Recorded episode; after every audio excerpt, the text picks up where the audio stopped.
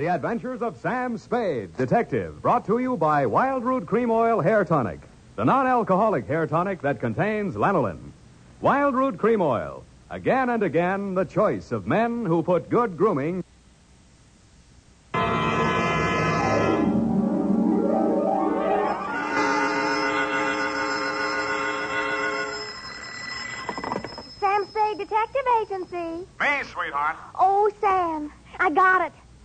My pet? A bank book, Sam. Well, you must advertise in the Lost and Found right away, Effie, and find the owner. There might be sickness in the family. Oh, but it's your bank book, Sam. What? Uh-huh, it has your name on it.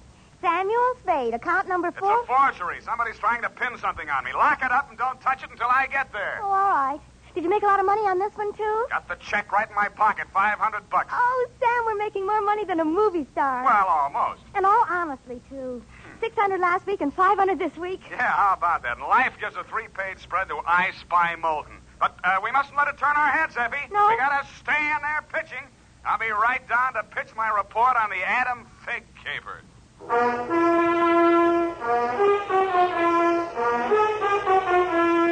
Dashiell Hammett, America's leading detective fiction writer and creator of Sam Spade, the hard-boiled private eye, and William Spier, radio's outstanding producer-director of mystery and crime drama, join their talents to make your hair stand on end with the adventures of Sam Spade. Presented by the makers of Wildroot Cream Oil for the hair. You've heard the saying, you never know until you try. Well, you'll never know how handsome your hair can look until you try Wildroot Cream Oil. See for yourself how neatly and naturally Wildroot Cream Oil grooms your hair. Note how effectively it relieves annoying dryness and removes loose, ugly dandruff. You can get Wildroot Cream Oil Hair Tonic in either the big economy size bottle or the handy tube. Or you can ask your barber to use it on your hair. But by all means, try it. Don't delay. Get it today. Wildroot Cream Oil. Again and again, the choice of men who put good grooming first. And now, with Howard Duff starring as Spade, Wildroot brings to the air the greatest private detective of them all in The Adventures of Sam Spade. Oh,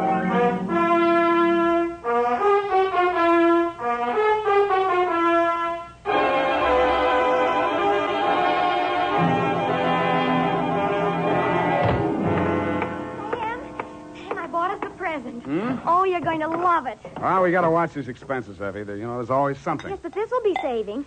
It saves confusion, it saves fretting. Mm-hmm. Now, this gadget here, what is it? It's a Minna robot. A what about? It's for busy men like yourself, Sam, so you don't have to burden your mind with petty details. You see, it has this dial on it, right here. And you drop these little cards in this slot. You don't have to worry about that. That's for me to take care of. Oh, good. Then, when you come into the office, and supposing you have an appointment with Mr. Jones at 2 o'clock, and you forgot about it, you just dial 2 o'clock, and the little card pops out. And it says Mr. Jones on it. How do I remember to dial two o'clock? Oh, well, maybe it's in the instruction book. But anyway, now go ahead, Sam, please. The card's right in there. Now, dial 2 o'clock. Go on, Sam. Well, let's see. Uh, Just like a telephone, Sam. now what do I do? Well, give it time, Sam. It's thinking. Must have forgotten. Uh, Jones. Mr. Jones. Effie, do you think it's dead? Oh, Sam, I don't understand it. It was working perfectly. Well, I'll take it straight back first thing in the morning. You'll have to. It'll never find the way itself. You got your book, sweetheart? Yes, Sam, I, I don't understand. It was working perfectly Well, that's all right, ago. honey. It doesn't matter. Date October 5, 1947. To Hillary Exxon Esquire from Samuel Spade, license number 137596. Oh, Oh, honey, it's only a memo robot. Subject, the Adam Figg Caper. Dear Mr. Exxon, October 2nd in San Francisco was one of those days that you see blown off the calendar by a gust of wind in the movies to denote the time is passing. It was a day for scraping off the minutes with a fingernail file and wondering whether the display ad I'd paid for in the classified section of the phone book wasn't just a waste of money. It certainly wasn't the day I'd expect a leprechaun to walk into my office.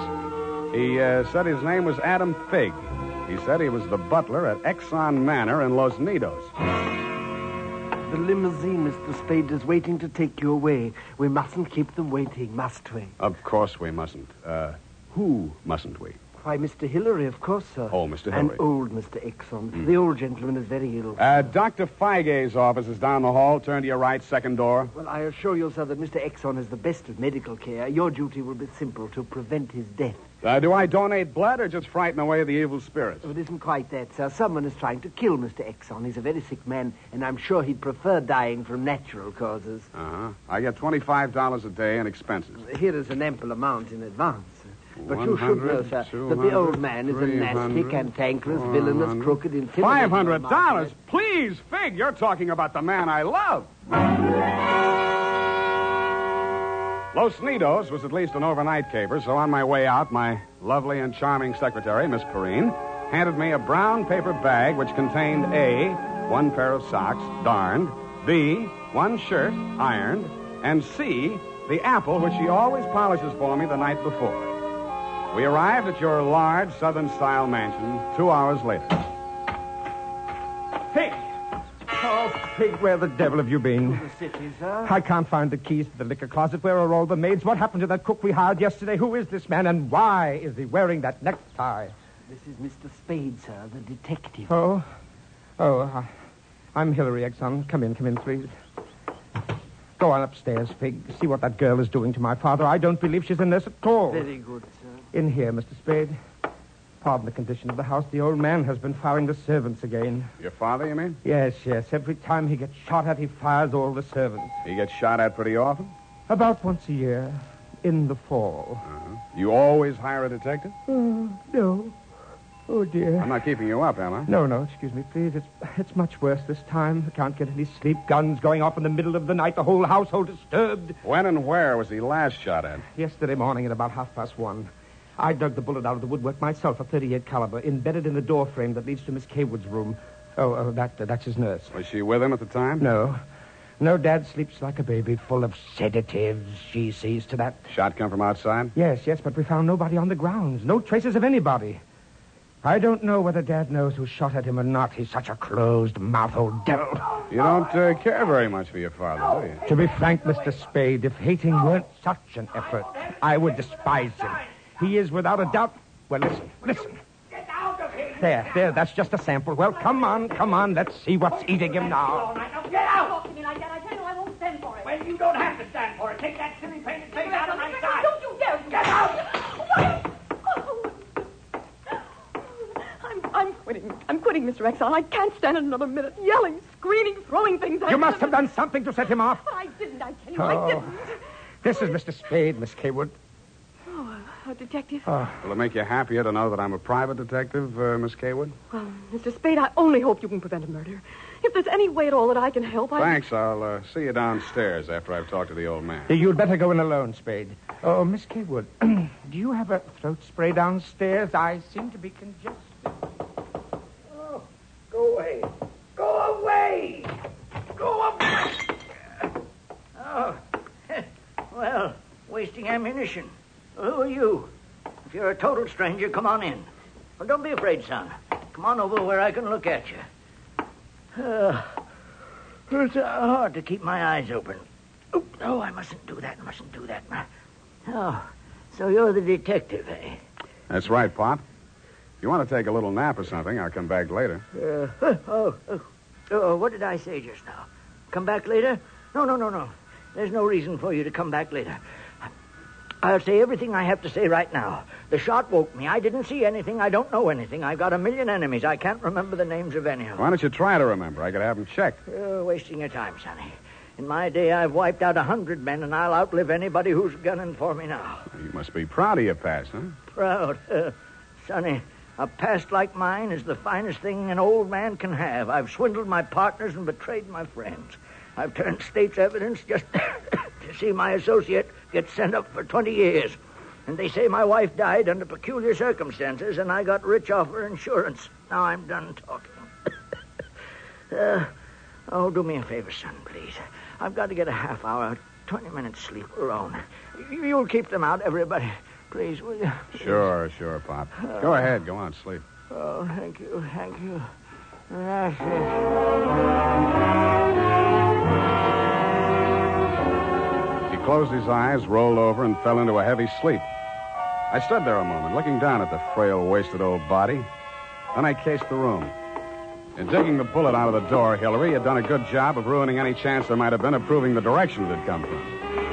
I strolled out on the balcony. It was a pretty night. I lit a cigarette and took it in. Then I heard a door open and close softly behind me. Nurse Kaywood was at your father's bedside. She was filling a hypodermic from a small vial of bluish liquid. He didn't awaken when she jabbed it into his arm. Then she saw me standing in the doorway. She hastily dropped the medicine vial into her uniform pocket and came around the bed to meet me. Oh, oh Mr. Spade, oh, thank heaven. Why, why, when I saw you standing there in the half night, I thought you might be. Thought the... I was who? Why, the man who fired the shot. It was a man? Well, I don't know. I, I didn't see it happen. I just assumed that. Me... You shouldn't have done it. I warned you, sir. Eleanor. Oh, uh, we're, dis- we're disturbing him. Let's talk outside. Okay. Oh, it's good to breathe something besides sick room air. I thought you got used to things like that in your profession. Why are you so unfriendly, Mr. Spade? Nurses are human, aren't detectives. Try me, sweetheart. Oh, I know what you're thinking of me. But after a week in this horrible house, that that poor old man, he's frightened. He's really frightened. What else? Why, why the shots. 38 caliber or hypodermic? Surely you don't think that I. He's supposed to be under sedatives. The, the doctor's orders. Sorry, sweetheart. It's my job to suspect everybody.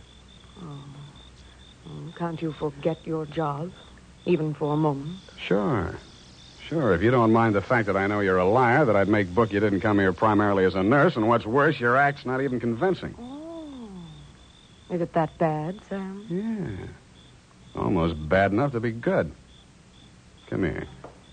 Oh, oh, I hate you.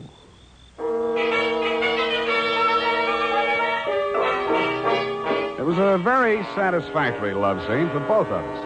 For reasons of her own, Barbara wanted to keep me out of that sick room for a while, and she did.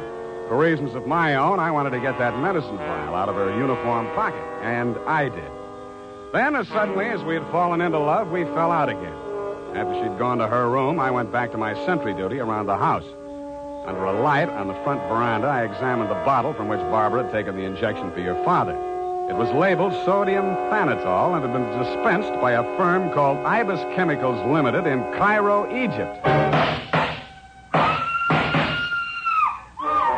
A scream filled the house, high and frenzied. I started running toward Barbara Kaywood's room. I slammed the terrace door open and found the light switch. Barbara was sitting upright in the center of a bed.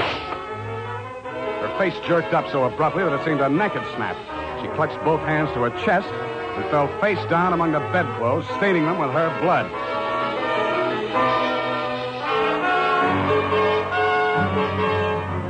I don't know whether I went through, over, or around the screen that stood between her room and the old man's. I circled Exxon's bed.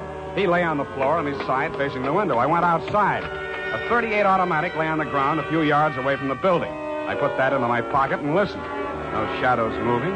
Nothing. Then he was on me before I could be sure he wasn't a medium-sized tree. break your back, be the light. The warm stuff on my cheek might have been the thing's blood or mine. It gathered me up and bent me back and tore at my throat. Then I remembered that hands are stronger than fingers. I started with his thumbs.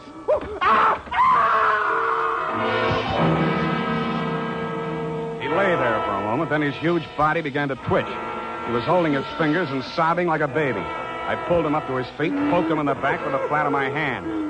I followed him through an opening in the hedges and down a long, pitch dark lane toward the lights of a squat brick house set on the top of a slight rise. As we approached it, a door opened and light streamed out onto the porch. The tall man framed in the doorway was the last person in the world I expected to see. Ah, Marcus, you brought it. Oh, master, very delightful service, but how much pain in fingers. Always complaining, Marcus. Welcome, Mr. Spade. Come in, my dear fellow. Come in. I've been expecting you. The lost family fortune by by by uh, uh, uh, blackmailing me. And if you don't uh, remit, Exxon could have you booked for forgery, uh, blackmail, definition of character. Oh, my, uh, my, my dear fellow, please. This is this this is most painful. But if I had but the the original letter, I could destroy it and go back to the felt. Ah, the felt. What happened to it? Uh, that pig, that that that that stinker stole it. He burgled my home. Are you uh, taking pot shots at old Exxon? Well, don't be a fool, man. I want Exxon to stay alive.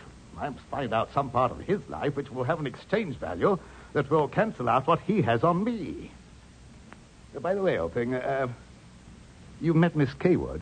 Mm-hmm. At the present moment, she's milking me for $150 a day. Oh? She's supposed to goad the old man, by whatever means necessary, into talking about his past. And that information she is to bring to me. Well, that ought to be easy. Exxon brags about his past. Now, so far, I've learned that Hillary Exxon stole two heifers at the livestock show in Abilene in 1906. I feel for you, Captain. That wouldn't get much on the uh, current market, would it? My dear fellow, I've a, I've a proposition to make to you. Should you ferret out anything that, that would be of value to me, I'll reward you handsomely. Well, maybe something can be arranged, Captain. Good, excellent. May I have your word on that? Well, there isn't much time, Captain. I'd uh, better trot on back. I'll show you to the door, sir. And let me warn you, Mr. Spade, for your own good, should you ever hear the thrum of Ibis wings, run, flee. I assured him that I would heed his warning, bade him good night, and started back down the lane in the direction of Exxon Manor. Business was going on as usual. There were no shots this time, only the scream. When I got to Barbara's room, you and Adam were standing at a bedside trying to quiet her down. Well, Mr. Spade, is this the way you guard the house against intruders? Where have you been? Ask Adam. What does he mean by that, Figg? I'm sure I don't know, sir. I've not left the house, sir. What happened here? Oh, she woke up screaming. She said someone had come into the room and torn off her bandages. A nightmare, of course. Please, please, I want to talk to Mr. Spade alone. Oh, please, please go. Adam, you go too. Please, Hillary, you go too. Good. Some questions I want to ask you, sweetheart, alone. Oh, but look here, Spade, look here. She just had a terrific shock. She shouldn't be uh, questioned. The, the code of detective transcends that of the medical, Mr. Hillary. Huh? Perhaps he should have a few minutes alone with Miss Kaywood. Oh, very well, very well, Figg. I, I suppose you know best. Uh, remember what the doctor said, Miss Barbara. Not too much exertion. What happened, Barbara? Well, it, it could have been a dream. Somebody was standing over me in the darkness and peering down at me. And then he started to rip off my bandages, and I screamed. And when Figg came into the room and, and he turned on the lights, he was gone. It, it could have been a dream, Sam, and I, could have been clawing at the bandages myself in, in my sleep. But you weren't. It wasn't a dream. I've been talking to Captain Sherry. And then I thought, oh, oh, well, how much do you know? That you've been feeding the old man truth serum to get him to talk in his sleep. Oh, How much talking has he done?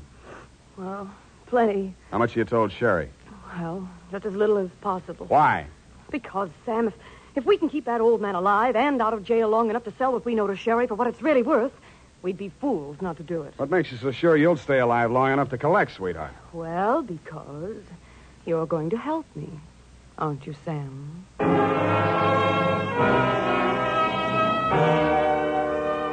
So I helped her, but not for the reason she thought. I made a lot of noise leaving her room and going to mine. Going back, I didn't wear any shoes. I slipped into a clothes press in her room so quietly that even she didn't hear me. I left the door slightly ajar and waited. Time passed, and I was stiff from standing still. It happened at about 3 a.m.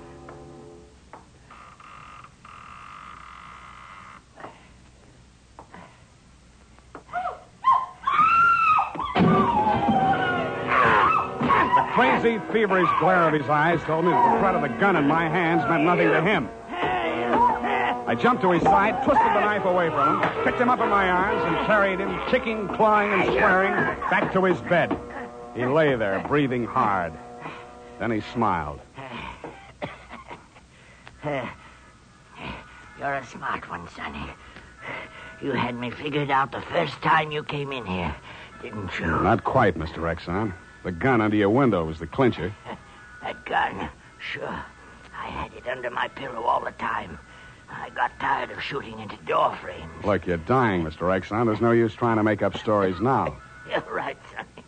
I knew that nurse would sit up in bed after I fired tonight. And then I let her have it right through the screen. Why?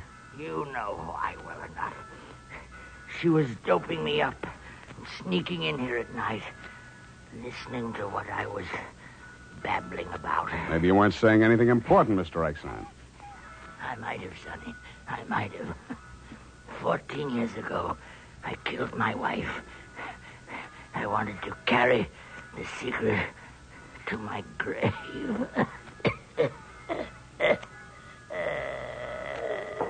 You nearly made it at that. Spade!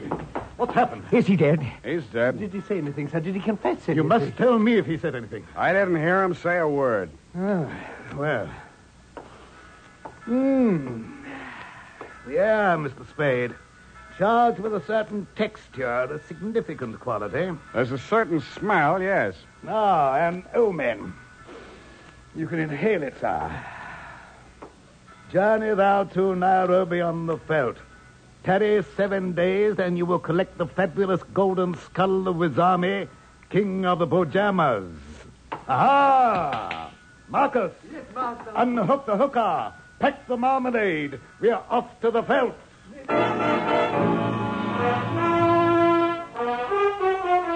Just then, a flock of birds broke across the horizon, screaming. There must have been thousands of them, but not ibis, Mr. Exxon. Vultures. I suppose if you're going to pay any attention to omens, it's a good thing to know your birds. Period. End of report.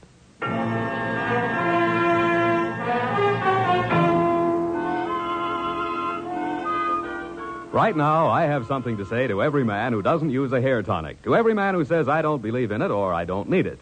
That all depends on what you mean when you say hair tonic. If you mean the old fashioned greasy kind that leaves your hair smelling like a perfume factory, you're absolutely right. But remember, Wildroot Cream Oil Hair Tonic is nothing like that. Wildroot Cream Oil is an entirely new kind of hair grooming preparation. There's not a drop of alcohol in Wildroot Cream Oil, and it contains soothing lanolin that's like the oil of your skin. Most important, Wildroot Cream Oil grooms your hair the right way, neatly and naturally, never leaves your hair sticky or greasy. Get the big economy size bottle and the handy new tube that's economical, easy to pack when you travel, and grand for the bathroom cabinet. Don't delay, get it today. Wildroot Cream Oil Hair Tonic. Again and again, the choice of men who put good grooming first.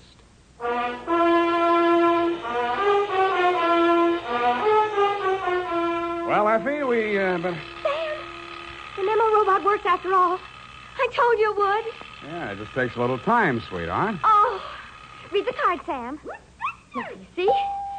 You'd know you were supposed to see Mr. Jones at 2 o'clock. Isn't it wonderful? Well, this card doesn't even mention Jones. Huh? What does it say, Sam? Well, it says, uh, Journey thou to Friskin's drugstore, wager $5 on Ira W. in the third at Belmont Park. Oh, Sam, it's psychic. Tarry but a moment. Thou wilt lose five bucks. Oh, good night, Sam. Good night, sweetheart.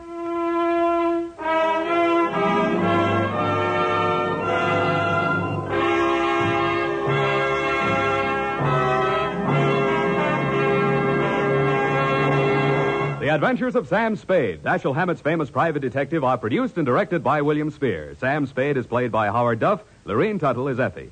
The Adventures of Sam Spade are written for radio by Bob Tallman and Gil Dowd with musical direction by Lud Gluskin. This is Dick Joy reminding you that next Sunday, author Dashiell Hammett and producer William Spier join forces for another adventure with Sam Spade, brought to you by Wildroot Cream Oil. Again and again, the choice of men who put good grooming first. Smart girls use Wildroot Cream Oil too for quick, good grooming and to relieve dryness between permanents. Mothers say it's grand for training children's hair.